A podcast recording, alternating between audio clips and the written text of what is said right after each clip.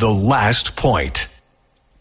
It is absolutely beyond time to open up this state. We have to stop getting scared at every little study, at every little pop in positive test, even in hospitalizations. We need to deal in reality in New Jersey and across America. The reality is, forget all the studies. The reality is that kids are not adversely impacted by COVID 19. The real numbers show that. One death under the age of 17 in Sweden. In America, 28 under the age of 15. That's it.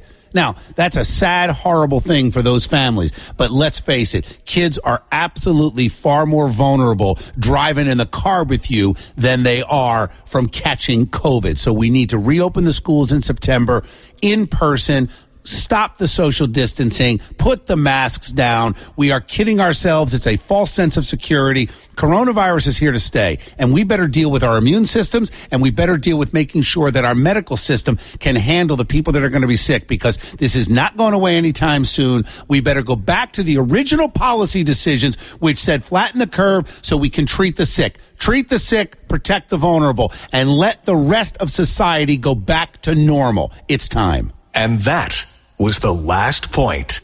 Nine